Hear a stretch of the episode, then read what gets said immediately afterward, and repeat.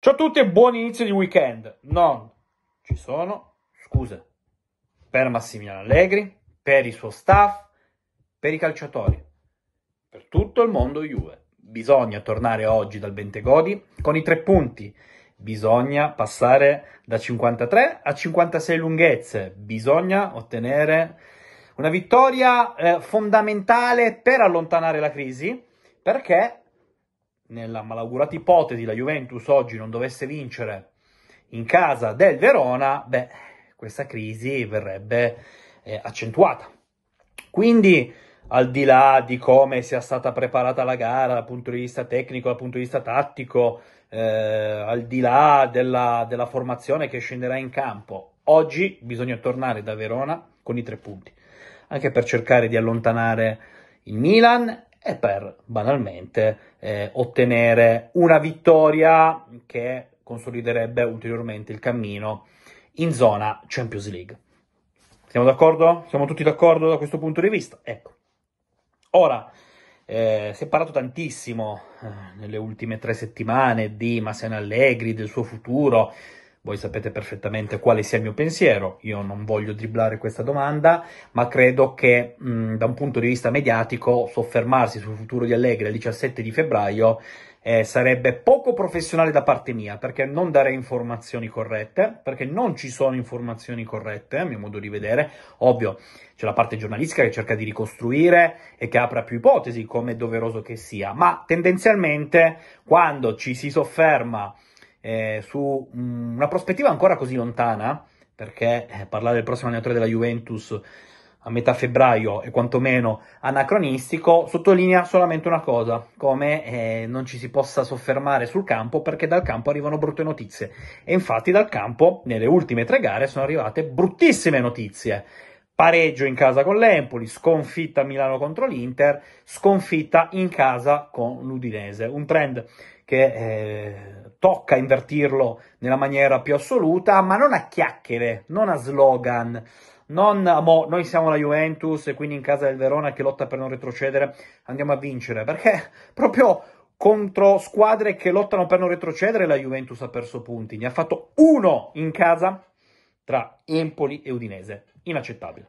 totalmente inaccettabile. Per cui massimo rispetto per Marco Baroni, gran persona e a mio modo di vedere anche allenatore preparato, massimo rispetto per come il Verona stia combattendo anche a fronte di una crisi societaria non indifferente. Ora non voglio addentrarmi in un campo minato e soprattutto guardare in casa degli altri, ma il mercato di gennaio, il supermarket Verona eh, mi sembra che sia stato abbastanza emblematico. Il Verona, credo che in termini di cessione a gennaio abbia eh, racimolato circa 40 milioni che sono andati tutti a ripianare un rosso perché da quello che mi spiegavano eh, a inizio stagione si ipotizzava che potesse entrare un altro socio che potesse aiutare dunque Setti a consolidare eh, il, il bilancio, il cammino dello stesso club scaligero, ma così non è stato e quindi eh, il Verona ha dovuto vendere praticamente tutti i suoi pezzi pregiati eh, proprio per sopravvivere. Ma attenzione, perché il Verona a gennaio ha fatto un mercato eh, intelligente in base alle sue possibilità, scommettendo qua e puntando su Sean Soliano, che è un direttore sportivo, che già da tempo a Verona, che è riuscito a eh, cambiare l'identità della squadra rendendo comunque competitivo il gruppo. Eh, quindi, quando c'è anche poca conoscenza della materia, ma qui eh, mi sembra un discorso piuttosto ovvio perché sicuramente chi vive nel mondo del calcio ha il dovere di conoscere perfettamente le caratteristiche dei nuovi arrivati del Verona che questa sera proveranno a mettere in difficoltà la Juventus. Però non è così semplice eh, sapere cosa aspettarsi da tot calciatori che sono arrivati da altre realtà. E quindi la Juve deve pensare al suo cammino, la Juve deve fare la Juve. Una partita pratica, che sia una partita pratica ma redditizia, una partita spumeggiante, sarebbe bello se così fosse, ma non dobbiamo illuderci perché le ultime tre gare hanno sottolineato come la Juve anche dal punto di vista fisico mi sembra che sia un bel po' in flessione, ma conta che oggi fatemi fare il calcolo, 18, 18 e 45, eh? attorno alle 20 la Juventus sia a 56 punti in classifica. Niente di più, niente di meno. Questo, la missione va centrata, è un imperativo davvero categorico e come ho detto esordendo in eh, questo video, non ci sono scuse per nessuno, non ci sono scuse. Ehm, della probabile formazione ne parliamo più tardi, però eh, ci aggrappiamo a Dujan Vlaovic perché è stato colui che ha sorretto la baracca nell'ultimo mese e mezzo, che ha segnato gol decisivi, che eh, ha fatto in modo che la Juventus potesse avere un certo tipo di passo. Anche nelle difficoltà del momento, comunque lui con l'Empoli ha risposto presente, timbrando il cartellino. A San Siro, brutta performance la sua, ma in generale eh, di tutta la Juventus. E come ben sappiamo, con l'Udinese Dujan non c'era e non è un caso che la Juventus infatti non abbia segnato. Quindi se oggi Vlaovic tornando, dovesse rimarcare il fatto che sia lui non solo l'epicentro realizzativo, ma proprio quello di leadership in questa fase della Juventus, sarebbe un ottimo segnale, perché significherebbe non solo avere un grande numero 9, ma al tempo stesso anche un giocatore che eh, sta diventando sempre di più leader. In questo spogliatoio c'è anche bisogno che qualcuno eh, si assuma qualche responsabilità in più, al di là del fatto che lo so perfettamente che eh, quando i risultati non arrivano, eh, sul banco degli imputati ci finisce responsabile, come giusto che sia, eh, alla Juventus, Max Allegri. Sarebbe anche fondamentale per lui vincere, perché poi eh, ieri la conferenza stampa, eh, successi o non successi, la percezione, tutto, politichese, vi dico quello che ho già detto commentando eh, le parole di Cristiano Giuntoli proprio sul futuro di Massimiliano Allegri. Ma eh, alla Juventus da quando la seguo io e non solo da eh, giornalista, credo che tutti siano stati sempre esclusivamente valutati in base ai risultati. Poi è vero che l'ultimo triennio è stato particolare tra problemi in campo, extracampo, eh, un board totale che salta, l'addio della presidenza, alla presidenza di Andrea Agnelli, tutto ciò che vogliamo, ma eh, alla fine della fiera